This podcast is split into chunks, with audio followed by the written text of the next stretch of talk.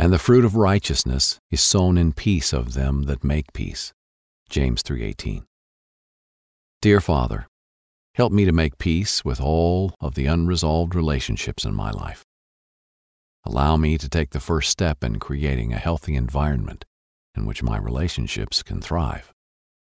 Grant me humility so that I may understand the value of reconciliation and letting go of the past. Grant me wisdom so that I can prepare to mend these relationships.